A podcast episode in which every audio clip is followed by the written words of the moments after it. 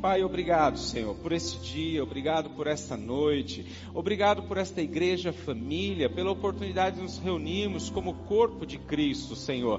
Abençoe, Senhor, esses nossos irmãos que estão lá, Senhor, na feirinha saudável, para nos abençoar, a escola 7, Senhor, esses estagiários, Senhor, abençoe a cada um deles. Pai, abrimos nossa mente, abrimos nosso coração e queremos receber da tua palavra. A minha oração pessoal, usa-me, eu lhe darei a glória e a honra, pois só tu és digno. Eu oro em nome de Jesus. Amém. Amém. Como eu disse, se você está chegando hoje, está nos visitando, nós estamos na nossa campanha Viva Saudável, mês de agosto inteirinho nós estamos falando isso. Viva saudável, porque a sua saúde importa. A sua saúde importa para Deus, a sua saúde importa para a sua igreja família. É difícil, mas nós acabamos descobrindo o quanto é a saúde é importante da maneira mais difícil. Muitos descobriram a importância da saúde através do gosto amargo da dor e do luto. Porque nós estamos ainda em meio a uma pandemia. A pandemia não acabou. Ela, graças a Deus, está acabando, está com seus dias contados, mas ela ainda não acabou. Existem centenas de pessoas morrendo diariamente apenas no Brasil. Milhares de pessoas ainda hoje morreram no mundo inteiro por causa do coronavírus. Nós estamos em meio a uma pandemia. Ela, nós temos ainda as pessoas, os, hotéis, os hospitais, as UTIs ainda estão cheias de pessoas, passando momentos difíceis. Nós temos muitas pessoas tratando das sequelas do Covid-19. Então a sua saúde importa. É isso que nós estamos tratando nessa série Viva Saudável. Não é uma campanha para perder peso, é uma campanha para ganhar saúde, baseado no verso de 3 João, capítulo 1, verso 2, que diz assim: o apóstolo João a um presbítero da igreja. Ele diz assim: Amado, está orando para um homem de Deus. Ele está dizendo assim: Amado, eu oro para que você tenha boa saúde e tudo lhe corra bem, assim como vai bem a sua alma. Vamos ler juntos? Um, dois, três.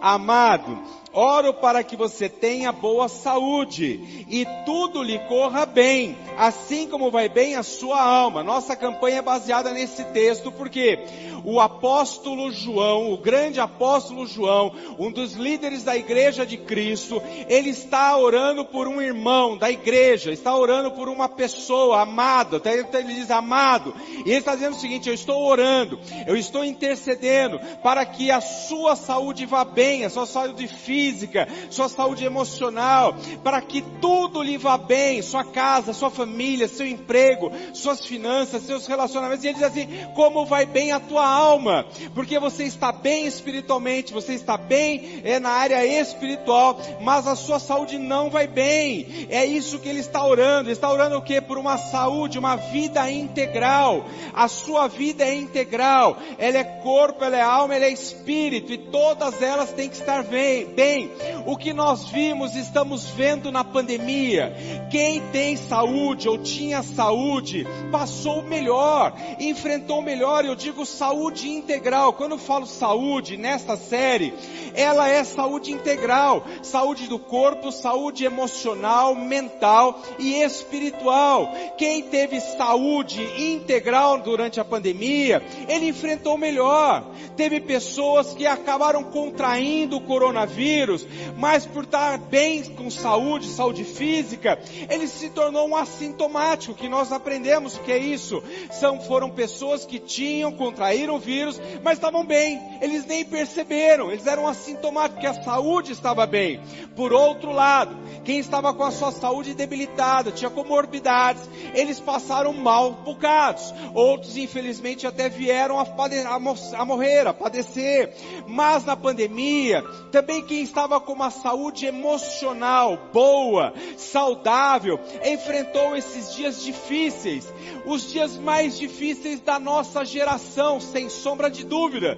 Passaram bem, sim, foram dias difíceis, mas enfrentaram com a mente equilibrada, com passaram bem. Quem estava doente emocionalmente, ele passou com ansiedade, depressão, síndrome do pânico. A Universidade Estadual do Rio de Janeiro disse que durante a pandemia houve um aumento de ansiedade e de estresse em 80%. Porque eram pessoas que estavam, não estavam saudável emocionalmente. Quem enfrentou a pandemia, que tinha uma saúde financeira boa, enfrentou melhor. Quem não tinha uma saúde financeira boa, quebrou. Basta você ver quantas empresas quebraram no Brasil. Milhares de empresas encerraram suas portas definitivamente, porque não estavam saudáveis financeiramente. Então, esta série, ela tem esse objetivo, que nós venhamos a ter uma saúde integral. Você fez seus exercícios aqui hoje, glória a Deus, faça na sua casa, faça as nossas atividades, teremos uma caminhada no Parque Centenário no próximo sábado, esteja conosco, porque a sua saúde importa. Porque tem gente que acha que Deus e a igreja está apenas preocupado com a sua saúde espiritual. O camarada diz assim: ah, eu, eu fui lá para Deus, eu fui para a igreja, eu aceitei Jesus, eu pedi perdão dos meus pecados, e eu me batizei, e eu vou para o céu. Glória a Deus, é verdade? Claro que é verdade. Mas Deus tem mais. Deus tem uma vida abençoada nessa terra para você. Porque tem gente assim, eu estou espiritualmente bem, eu estou orando, eu estou lendo a Bíblia, estou indo aos cultos, estou fazendo campanha, eu estou orando, estou jejuando. Fala, glória a Deus, que bênção. E como é que você está na sua vida financeira? Destruído.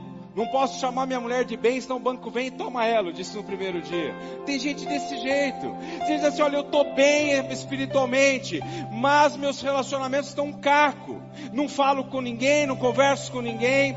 Gente que está espiritualmente bem, mas emocionalmente, com depressão, com ansiedade. Não é isso que Deus tem e quer para você. Deus tem e quer para você uma vida plena. Palavras do próprio Senhor Jesus. João 10, 10 diz assim, eu vim para que tenham vida e a tenham plenamente. Vamos ler juntos? Eu vim para que tenham vida e a tenham plenamente. Palavras de Jesus. Jesus está dizendo: Eu vim para que vocês tenham vida, vida eterna, mas eu vim para que vocês tenham vida plena, vida completa, vida integral, vida abundante.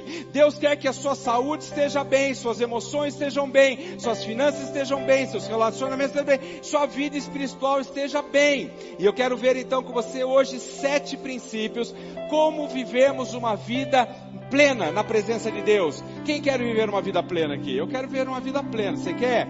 Então, sete princípios para você viver essa vida abundante de Deus na terra. Em primeiro lugar, se você quer ter uma vida, viver uma vida plena, avalie sua real vida. Se você quer viver uma vida plena, abundante, que Deus tem para você nessa terra, em primeiro lugar você precisa avaliar a sua real vida. O que é isso? Pergunte a si mesmo: como está minha vida? Faça essa pergunta, confronte-se a si mesmo. Como está a minha vida? Porque é isso que Deus chamou um dia o seu povo, Israel, para eles se examinarem.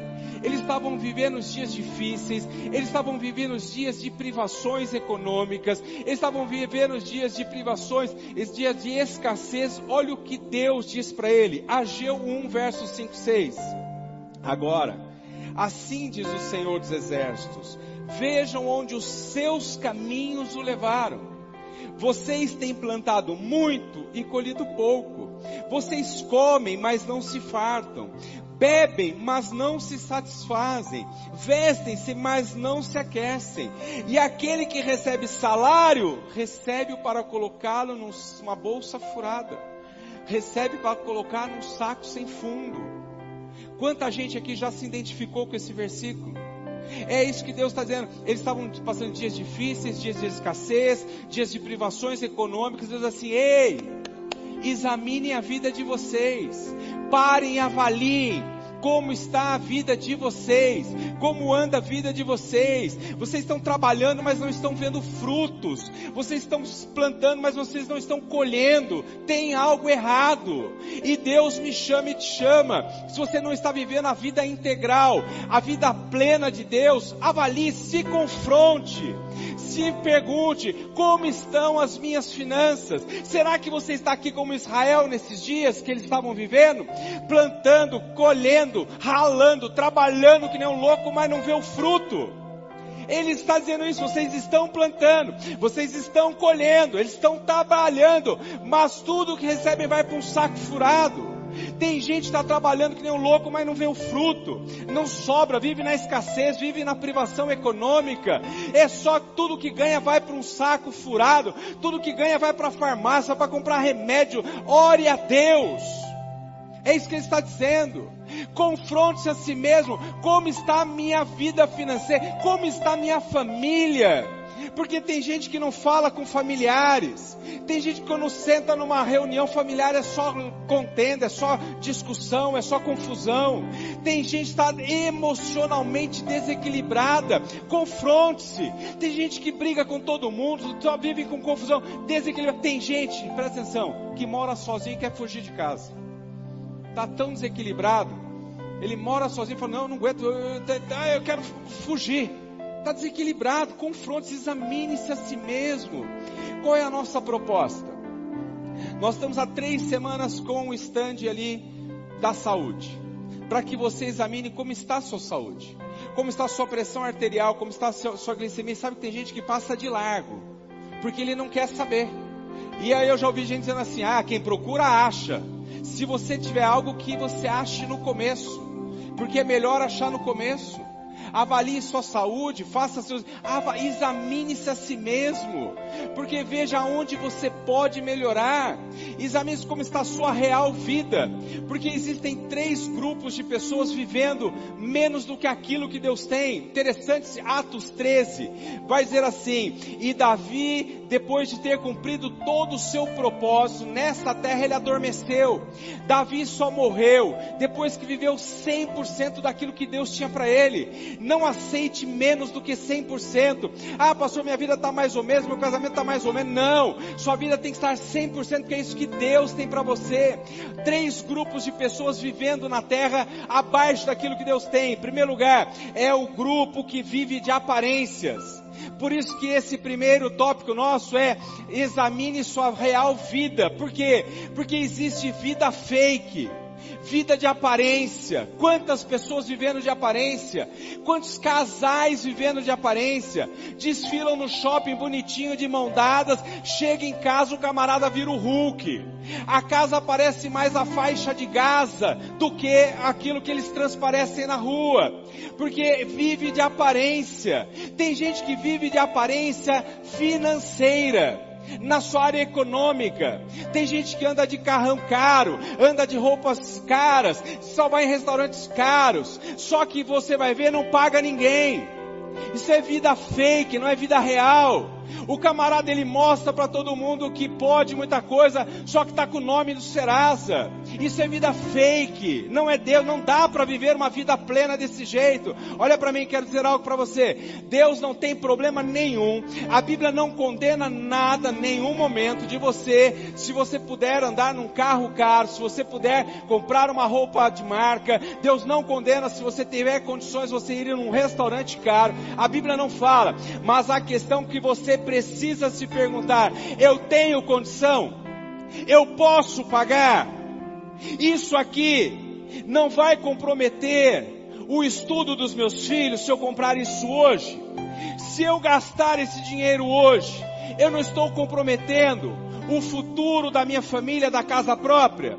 Porque tem gente que anda com carro que custa o valor de um apartamento, custa o valor de uma casa. Só que o camarada não tem casa, paga aluguel, porque ele quer mostrar ele quer viver uma vida irreal. E não dá para viver uma vida plena, abundante nessa terra desse jeito. Então confronte, avalie como está a sua vida. Sabe o segundo grupo de pessoas? Primeiro são aqueles que não vivem, são aqueles que não vivem a vida real. O segundo é aquele grupo que vive abaixo do potencial não vive tudo que Deus tem.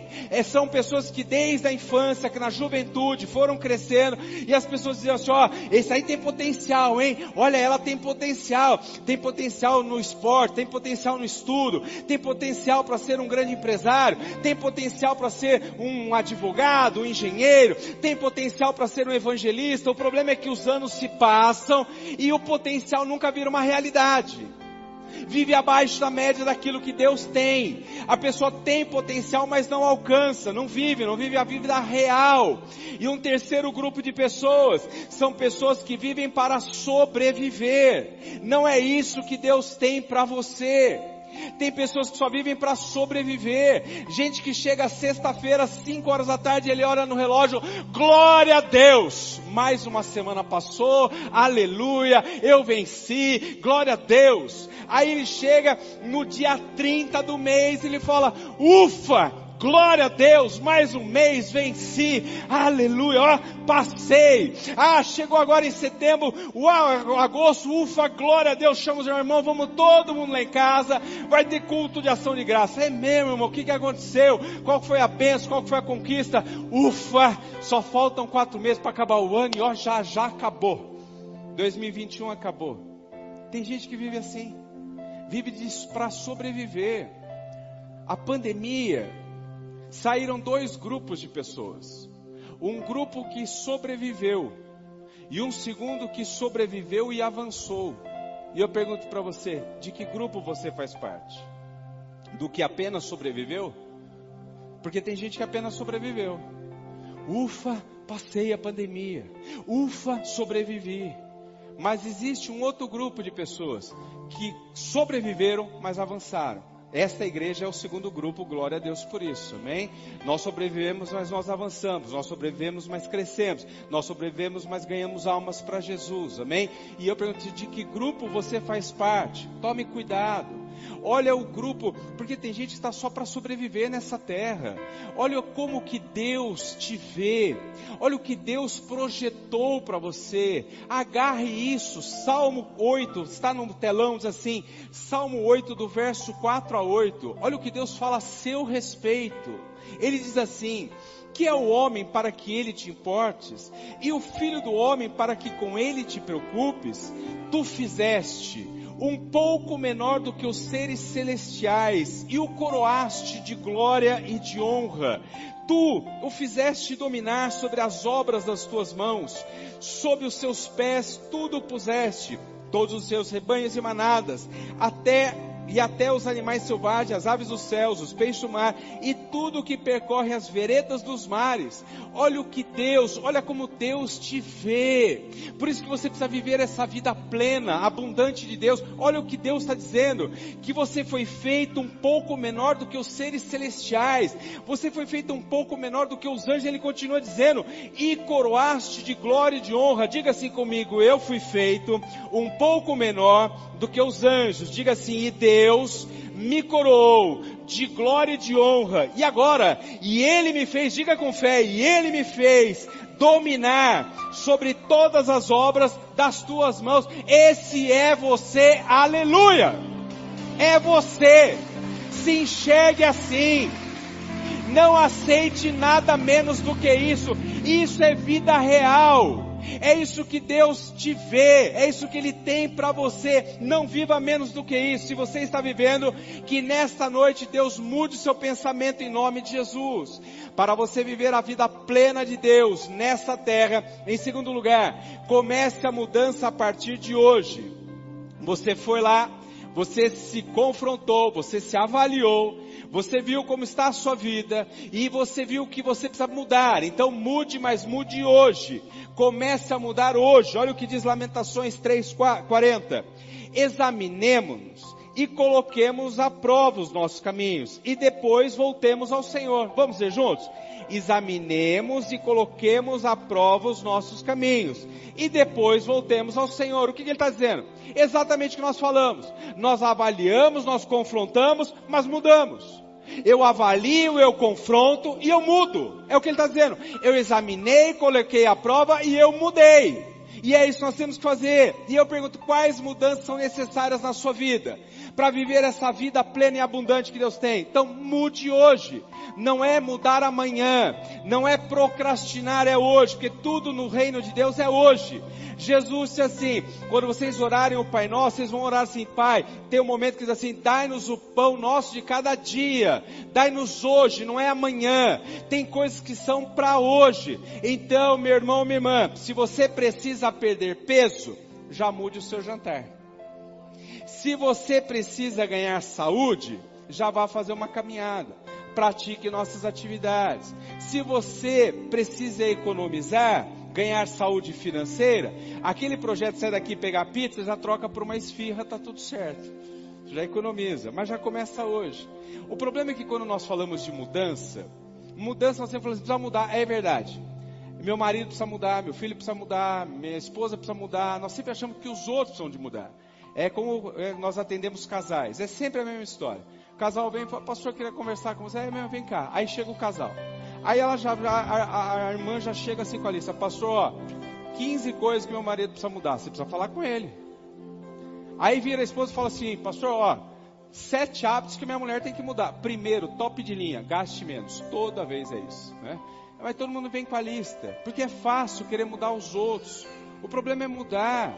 Você precisa mudar você, o seu interior, seus pensamentos, seus valores. Mude você. Porque tem gente que muda. Muda de empresa, muda de emprego, muda de cidade, muda de família, muda de sogro, muda de sogra, muda de tudo e nada muda, porque não adianta mudar no exterior se não mudar o interior.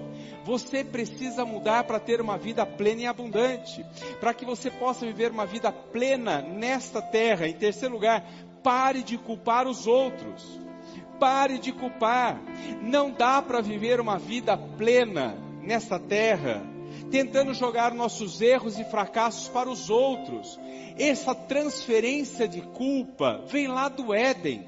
Quando Deus coloca Adão e Eva no jardim do Éden, Deus assim para eles: vocês podem comer de todos os frutos, de todas as árvores, menos de uma, da árvore do conhecimento do bem e do mal. Aí Adão e Eva vão lá e comem bem aquele fruto. Deus aparece Diariamente Deus tinha um relacionamento com Adão. Ele caminhava com Adão e ele aparece, Adão não aparece. Adão está escondido, Deus pergunta: Adão, onde você está? Adão, que loucura que você fez. Eu te dei o jardim inteiro. Você queria, eu só falei para não comer de um, você foi lá e comeu. Cara, que loucura é essa? Olha a resposta dele. Gênesis 3:12. Disse o homem: foi a mulher que me deste por companheira que me deu o fruto da árvore e eu comi. Deus assim, cara, Adão, por que, que você foi fazer isso, cara? Eu falei com você, rapaz. Vem cá, vamos sentar, vamos conversar, mas não era. O problema é dela. Foi a mulher. E olha, eu quero acrescentar um negócio. O problema é ela e é o senhor, porque você que me deu essa mulher. Então resolve com ela. É o que ele está dizendo. E nós costumamos transferir culpas. Assim é mais comum do que imaginamos. É alguém que você chega e fala assim: Cara, você precisa parar de beber. Esse negócio vai dar ruim. Esse negócio não dá certo. Vai acabar com a sua saúde. Ah, mas é karma. Não é culpa minha. Porque meu avô era alcoólatra. Meu bisavô era alcoólatra. Minha mãe era alcoólatra. Isso é karma. Outros chegam na igreja e falam assim: Olha, menina, espera aí. Seu gênio tá ruim. Você, olha, desse jeito você está muito amarga, muito azeda. Você nunca vai conseguir se relacionar com ninguém. É maldição hereditária. A minha mãe era divorciada, minha avó era divorciada, sempre transferindo culpa, nunca querendo assumir os seus erros e fracassos. É a história de João capítulo 9, depois leia na sua Bíblia. Jesus está passando por um lugar, ele encontra um homem cego de nascença. E aí esse sentimento de transferência de culpa surge. Os discípulos de Jesus vão dizer assim para ele: Mestre, quem pecou? Para que ele ficasse cego, nascesse cego? Foi ele que pecou ou foram seus pais que pecaram? Todo mundo quer achar um culpado. Na luta, todo mundo quer achar um culpado. Qual é o problema do Brasil hoje? Tá um caça às bruxas. A culpa é de quem? É do presidente? É do governador? A cria, o problema é da China? O problema é da onde? Todo mundo quer achar. E eles perguntaram para Jesus, mestre, de quem é a culpa? Alguém tem que ser culpado. Sabe qual foi a resposta de Jesus? Ninguém pecou. Nem ele pecou, nem seus pais pecaram é para que a glória de Deus se manifeste. Meu irmão, existem algumas condições que nós passamos na vida para que nós venhamos a crescer como pessoas, como cristão, em experiência com Deus, para que a glória de Deus se manifeste em nossas vidas. Mas nós temos essa tendência de culparmos os outros. Olha o que o sábio Salomão diz, Provérbios 19, 3, a esse respeito. Ele diz assim, é a insensatez. Insensatez é falta de prudência. É a insensatez do homem que arruína a sua vida. mas o seu coração se ira contra o Senhor. Olha o que Salomão está dizendo. É a falta de prudência do homem que acaba com a vida dele. Mas ele quer culpar a Deus, como Adão. Ele foi lançado fora do Éden e ele culpa a Deus. E tem gente desse jeito. É insensato, falta de prudência, compra as coisas sem orar sai do emprego sem, sem buscar a direção do Espírito Santo, vai enfiando o pé pela mão, fala o que quer de qualquer jeito, sai de casa, arruma a confusão, quando vê tá numa enrascada, não tem saída, quebrou relacionamentos, amizades, aí a culpa é de Deus. Quanta gente pôs a culpa da, da pandemia em Deus? Essa é a falta de insensatez do ser humano. Mas ele está dizendo, e ele acaba culpando a Deus. Então, não dá para viver uma vida plena, abundante, querendo transferir culpas. Vamos assumir e Deus vai nos abençoar. Em quarto lugar, para você viver uma vida plena nessa terra abundante, refaça seus relacionamentos quebrados. Romanos 12, 18. Façam tudo o possível para viver em paz com os outros. Vamos ler juntos? Um, dois, três. Façam todo o possível. Vamos mais uma vez?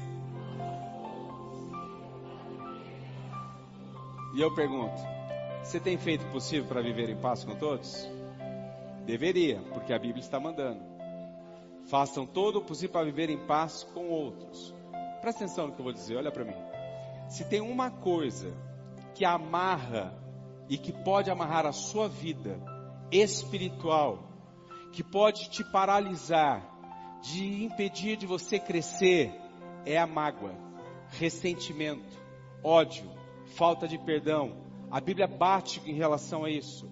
Jesus disse que para você ser perdoado, você precisa perdoar. Oração do Pai Nosso. Perdoa as minhas dívidas, perdoa os meus pecados, assim como perdoa aos meus ofensores. Você só pode receber se você der.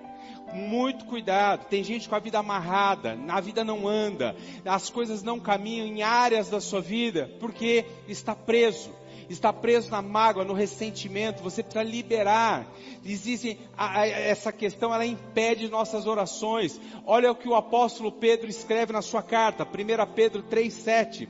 Diz assim: do mesmo modo, vocês, maridos, sejam sábios no convívio com suas mulheres e tratem-nas com honra, como a parte mais frágil e cordeiras do dom da graça da vida, de forma que não sejam interrompidas as suas orações. Diga assim comigo: de forma que não sejam interrompidas as suas orações o que ele está dizendo. Aqui ele está falando para casais, mas nós podemos abrir para áreas dos nossos relacionamentos, porque está falando de um relacionamento, um relacionamento quebrado, marido e mulher. O camarada está orando, a mulher está orando e não vai acontecer. As orações não vão chegar no céu, estão sendo interrompidas, porque a confusão, a contenda, porque tem gente, tem casais que acham que o filho é office boy. Já viu? Fala para sua mãe que eu já estou no carro. Fala para o seu pai que a comida está na mesa. E aí vai orar depois. Deus, eu preciso de um milagre. Deus, eu preciso de porta aberta. Deus, eu preciso de restauração. A Bíblia está dizendo que não vai. Não dá para viver uma vida plena nessa terra se você não fala com seu irmão, se você não fala com seu pai, se você não fala com seu filho, se você não fala com um familiar. É isso que a Bíblia está dizendo. Quebra, vai e reconstrua seus relacionamentos. Você vai dizer, mas pastor, não é fácil. E quem disse que é fácil? Não é. Pastor, eu não estou sentindo. Nunca vai sentir. Sabe o que você vai sentir? Pastor, eu não estou sentindo a vontade de perdoar. Não vai mesmo. Sabe o que você vai sentir? Vontade de desganar. Ou é só eu que sinto vontade de esganar? Porque tem hora que eu sinto vontade de esganar, né? Mas aí você tem que, mas perdão não é sentimento, é decisão. Eu decido. Eu decido. Eu decido mudar a minha vida, eu decido ter os céus abertos sobre a minha vida, sobre a minha casa, sobre a minha eu decido. Então decida. Sabe que talvez a chave que você está tanto esperando de Deus para mudar áreas da sua vida, para que uma porta se abra, para que uma cura chegue, para que um milagre aconteça, pode ser isso. Liberar perdão, pedir perdão Isso pode mudar a sua vida e aí então você vai viver a vida plena, porque tem gente que não está vivendo, por quê? Porque está com eras quebradas, que você arrume e ainda, sabe o que pode mudar a chave ainda hoje? Você sair daqui e mandar uma mensagem, se reconciliar e os céus vão se abrir sobre a sua vida em nome de Jesus. Em quinto lugar, para você viver uma vida plena, seja maior que suas fraquezas, coloque aí no seu esboço, seja maior que suas fraquezas nós estamos falando de saúde, de vida viva saudável. Quantas pessoas doentes, doentes fisicamente, emocionalmente, por causa das suas fraquezas, fraqueza em relação ao vício, em relação a um pecado, em relação à bebida, em relação ao cigarro, em relação a tantas coisas. Quantas pessoas com a sua área financeira doente, enferma, por causa das suas fraquezas em relação a jogos de azar, a preguiça. Quanta gente gasta dinheiro, perde dinheiro com jogos, perde dinheiro com vícios. Você precisa ser maior do que as suas fraquezas. Olha o que diz 2 Pedro 2,19. O homem é escravo daquilo que o domina. Vamos ver juntos? O homem é escravo. O homem é escravo daquilo que o domina. Então tome muito cuidado. Olha para mim. Cuidado com as suas fraquezas. Não subestime as suas fraquezas. Porque todos nós, todos nós, temos algumas áreas das nossas vidas que nós temos fraquezas. Jovens, crianças, adolescentes, homens e mulheres, temos áreas em que temos fraquezas. Não subestime. Seja maior do que a sua fraqueza. Se é o texto que nós lemos diz que aquilo que te domina você se torna escravo. Se você não domina a sua alimentação, você é escravo da glutonaria. Se você não domina na área da sexualidade, você é um escravo nessa área. Se você não domina suas emoções, aquilo que você fala, você é escravo nessa área. Você precisa dominar a sua saúde, seu físico, seus pensamentos, suas emoções, é isso que ele está dizendo. Agostinho de Hipona, conhecido como Santo Agostinho, um dos maiores teólogos da igreja cristã, um dos pais da igreja, ele diz isso sobre fraqueza. Leia comigo. O orgulho é a fonte de todas as fraquezas, porque é a fonte de todos os vícios. Olha que profundidade, diz Agostinho de Hipona. O orgulho é a fonte de todas as fraquezas, porque é a fonte de todos os vícios. O que ele quer dizer na prática para mim e para você? Quem já ouviu alguém dizer assim: "Ah, nada a ver"? Sabe o que é? É a frase do orgulhoso. É alguém que chega a um pai, uma mãe, um pastor, um amigo, uma pessoa que te ama e diz assim para você, cara, deixa essa amizade, vai dar ruim esse negócio.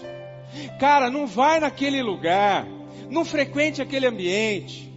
Menina, cuidado com esse relacionamento. Isso não vai dar certo, isso não é de Deus o negócio. Ei, cuidado com o que você anda falando. Você vai criar problema. Cuidado com suas redes sociais. E aí sabe como responde? Tem nada a ver. Tem nada a ver. Agostinho de Hipona diz que isso é a raiz do orgulho. É a soberba. É o arrogante. Eu não preciso de conselho, não preciso de nada na minha vida, é o que ele está dizendo. E aí ele vai seguindo na sua fraqueza. Ele subestima a sua fraqueza. Não, não, deixa que eu sou forte. Ninguém cai tropeçando em montanha. Quem cai tropeçando é em pedregulhos. Cuidado avalie a sua vida, seja maior que as suas fraquezas e entregue para Jesus, porque não há nada que está na mão de Jesus que Ele não possa nos ajudar. Ah, pastor, mas é muito forte, eu não consigo, consegue. Olha a palavra de Jesus para você, 1 Coríntios 10, 13. Não sobreveio a vocês tentação que não fosse comum aos homens, e Deus é fiel. Diga comigo, Deus é fiel. Ele está falando sobre tentação. Sabe aquela área que você é fraca? Sabe aquela área que você tem fraqueza? Deus está dizendo assim: ei, fica tranquilo. Deus é fiel. Se estiver nas mãos dele, se estiver no controle dele, ele está dizendo assim: e Deus é fiel. E ele não permitirá que vocês sejam tentados além do que podem suportar. Mas quando forem tentados, ele mesmo lhes providenciará um escape para que o possam suportar. Glória a Deus, louvado seja o Senhor. Aleluia. Vai vir fraqueza, mas Deus vai trazer livramento, aleluia. Ele não vai nos deixar tropeçar, Ele não vai nos deixar cair em nome de Jesus, mas para isso, em sexto lugar, sujeite seus desejos a Cristo. Tem que estar nas mãos do Senhor. Olha o que diz Romanos 6,12. Portanto, não permitam que o pecado continue dominando seus corpos mortais, fazendo que vocês obedeçam aos seus desejos que ele está dizendo? Entregue sua vida 100% para Jesus. Sujeite sua vida a Jesus. Sujeite sua carne a Jesus. Porque aquilo que você alimenta é o que vai prevalecer na sua vida. Se você alimentar a sua carne, é a sua carne que vai mandar. Mas se você alimentar o seu espírito, quem vai dominar é o seu espírito. Quem vai dirigir é o seu espírito. Existem três maneiras de viver a vida nessa terra. A primeira é viver a vida fora do controle de Deus. É gente assim, eu não preciso de Deus, eu não, eu não preciso de Deus, eu não preciso de nada. Eu vou viver a minha vida. Ele não quer a vida no controle. É a história do filho pródigo, Lucas 12.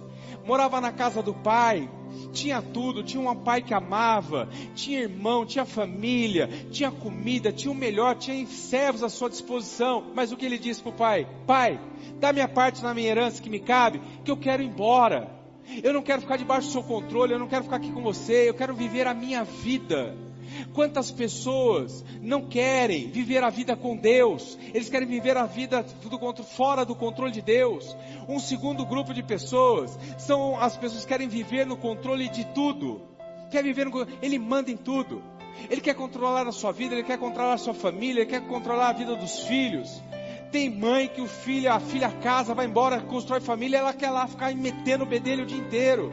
Quer controlar a vida dos filhos. Tem gente que quer controlar tudo. A pandemia mostrou para mim e para você que nós não controlamos absolutamente nada. A pandemia deu um mata-leão nesse arrogante que acha que controlava tudo. Você não controla nada. Você queria trabalhar, não podia trabalhar. Você queria sair, você não podia viajar. Você estava com viagem paga, não pôde ir. Você não controla nada. Quem controla é Deus. Aleluias por isso. Mas existe um terceiro grupo de pessoas que é o grupo que se chama família manancial da fé, que vive sob o controle absoluto de Deus. Quem é essa pessoa aqui? Amém? São as pessoas que vivem debaixo do controle de Deus. Meu irmão, somos nós que entregamos nossa vida para Deus, nossas vidas. Salmo 37, 5, entregue teu caminho ao Senhor, confia nele, o mais ele fará. Senhor, eu entrego, chegue na sua casa, faça uma oração. Senhor, eu entrego minha vida, eu entrego minha família, entrego meus filhos, entrego minhas finanças, entrego meus sonhos nas mãos de Deus. Meu irmão, presta atenção. Tem horas nas nossas vidas que as coisas não saem como desejamos não acontecem como projetamos, nós perdemos o controle, mas se sua vida está nas mãos de Deus, eu quero dizer, está tudo no controle do Senhor. Pode estar fora do teu controle, mas está nas, nas mãos de Deus, e se está nas mãos de Deus, vai terminar tudo bem, vai ficar bem, e você é mais que vencedor em Cristo Jesus. Em último lugar, para nós orarmos, o que você recebe, o que de Deus você recebe, repassa aos outros com amor. Se você quer viver uma vida plena, abundante nesta terra, tudo aquilo que você recebe de Deus, repasse em amor. Gálatas 6, 2. Levem os fardos pesados um dos outros e assim cumpram a lei de Cristo. Servir. O que ele está dizendo? Para ver a vida plena, abundante, precisamos repartir, precisamos servir, precisamos abençoar, precisamos compartilhar. Nós temos uma máxima na nossa igreja: somos abençoados Somos abençoados? Somos abençoados para abençoar. Nós recebemos, celebramos e repartimos. Amém? É isso que Deus tem para nós. A vida cristã plena é essa. É quando você vai além de você. E eu pergunto quanto você tem servido. Porque os fariseus, que eram os religiosos na época de Jesus, eles falavam muito, mas serviam pouco. Em compensação, Jesus serviu nos dias mais difíceis da sua vida nesta terra. Indo para a cruz, ele para. Um pouquinho antes do Getsemane, um pouquinho antes da cruz, ele para para servir e lavar os pés dos seus discípulos. Sabe qual era o ministério de Jesus? Uma bacia, uma toalha. Servir. Não, olha, eu sempre digo, não tem ninguém que tenha tão pouco ao ponto de não poder repartir. Não existe. Vocês já viram moradores de rua? Não sei se nós temos trabalho aqui com moradores de ruas. Quando impressionante, você vai ver isso. Um morador de rua, quando você chega lá para entregar, sopa, pão, cobertor, roupas. Você vai ver, ele recebe, ele já dá na hora do lado.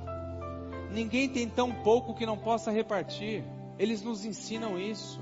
Isso é vida cristã, vai além de nós, meu irmão. Então, se você quer viver uma vida completa, abundante nessa terra, decida hoje viver o um novo da parte de Deus. Então, avalie sua vida real, mude hoje, não transfira as suas culpas, restaure relacionamentos, seja maior do que a sua fraqueza, sujeite seus desejos a Deus e repasse em amor aquilo que você recebeu e você vai viver a vida abundante de Deus nessa terra, em nome de Jesus. Amém? Se coloque de pé, vamos orar ao Senhor debaixo dessa palavra.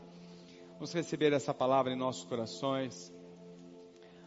Aí do seu lugar, feche seus olhos. Vamos orar. Viva saudável, viva plenamente. Palavras de Jesus para você. Feche seus olhos, escute o que Jesus está dizendo para você. É para você. Eu vim para que você tenha vida e viva plenamente. Escute Jesus falando isso para você agora. Eu vim para que você tenha vida e vida abundante, vida completa, vida integral. E o primeiro passo para viver essa vida integral é avalie a sua vida. Como está a sua vida? Avalie, confronte se necessário for. O que Deus disse à nação de Israel: examine os seus caminhos e veja aonde eles te levaram. Se você não está gostando, mude. Se confronte. Como está a sua vida? Você está vivendo uma vida real ou é uma vida fake? Você está vivendo de aparências ou aquilo que você é? Você está vivendo só para sobreviver? Ufa, mais um domingo. Ufa, mais uma semana. É isso, meu irmão. Deus te fez um pouco menor do que os seres celestiais. Deus te coroou de glória e de honra. Deus te fez para dominar sobre todas as coisas que estão nessa terra. Não viva menos do que isso. Se você está vivendo, pede agora, Espírito Santo, eu quero viver a plenitude de Deus na minha vida. Eu quero viver essa vida. Ore aí do seu lugar. Eu quero viver essa vida completa, essa vida abundante. Pede, eu não sei que área da sua vida que não está completa. Talvez você pode estar com a saúde bem, com a sua vida espiritual bem, mas talvez com problemas familiares. Pede para Deus organizar agora. Entregue essa área que não está integral na sua vida. Pode ser financeira, pode ser espiritual, eu não sei que área está, mas entregue, sujeite a Deus, sujeite a Cristo, como nós falamos, vai, entregue aos pés do Senhor, entregue na cruz, vai, que áreas que você está sendo vencido pelas suas fraquezas, seja maior, entregue para Jesus, sujeite aos pés do Senhor, para que você possa viver a vida plena e abundante do Senhor nessa terra. Levante sua mão ao céu e diga assim: Senhor Jesus, eu entrego a minha vida integralmente ao Senhor. Eu entrego todas as áreas da minha vida nas tuas mãos. Espírito Santo, se tiver alguma área que está em desacordo com aquilo que o Senhor tem para mim, que nesta noite ela seja mudada, tocada, transformada para a glória e louvor do seu nome. É assim que eu oro, em nome de Jesus. Amém, amém, amém, amém, aleluia.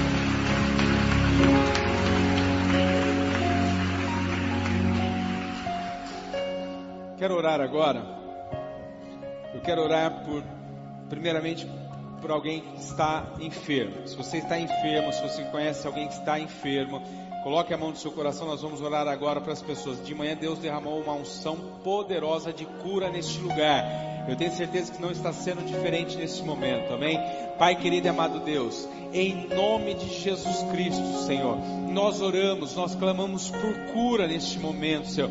Se houver algum enfermo no nosso meio ou à distância, Senhor, que Sua mão forte e poderosa esteja curando. Repreende o espírito da enfermidade, repreende o espírito da dor, repreende espírito da morte, Senhor. Jeová Rafá, Deus da restauração, Deus da cura, ministra cura neste momento em nome do Senhor Jesus Amém. Diga amém. Quero orar para um segundo grupo de pessoas. Pessoas que estavam com a vida presa em alguma área, que precisa de uma libertação, ou de vício, ou na área profissional, ou na área financeira. Coloque a mão no seu coração e vamos orar. Se precisa de uma liberação financeira no mundo espiritual, vai acontecer agora em nome de Jesus, Pai. Nós oramos, Senhor, neste momento. Senhor, meu Deus, para essas pessoas que precisam de uma liberação, de uma libertação, de uma provisão sobrenatural e abundante. Abra portas de emprego, Senhor, quebra cadeias, quebra grilhões. Senhor, se alguém está sendo preso, amarrado num vício, num pecado, que caia por terra nesta noite em nome do Senhor Jesus, para que cada um possa viver a vida plena do Senhor. E nós oramos em nome de Jesus. Quem crê, diga amém. Diga eu recebo, diga glória a Deus, aplauda, glorifica.